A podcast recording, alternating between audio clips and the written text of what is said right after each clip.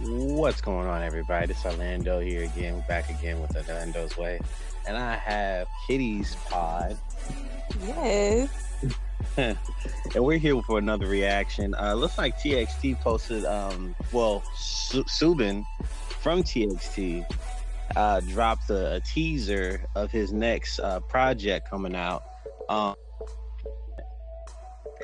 So, Soobin is actually going to be a new member of TXT. So that's pretty cool. I like that.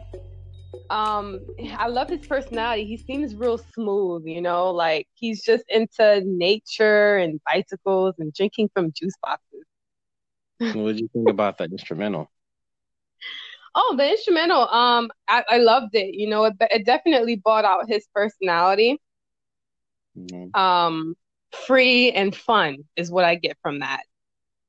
Well, I love the instrumental. Uh, I want to know who made the instrumental. Does um does he make his own beats? Like, let me know and uh, send me emails or messages about more information on like who makes uh TXT beats and who made BTS beats and Jimin beats. Um, but I love the song. I mean, I mean, far as the instrumental goes, I can't wait for the song to come out with the lyrics and see what he's going to discuss about in the lyrics. But as far as the instrumental, oh, I loved it.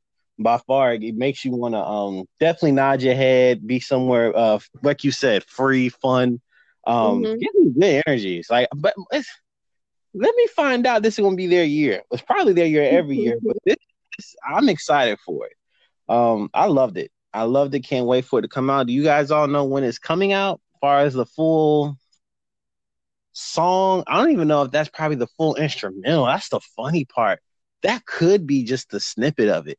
But without further ado, that's our reaction. We loved it. We can't wait to hear the next one. Hope you all have a great. You too.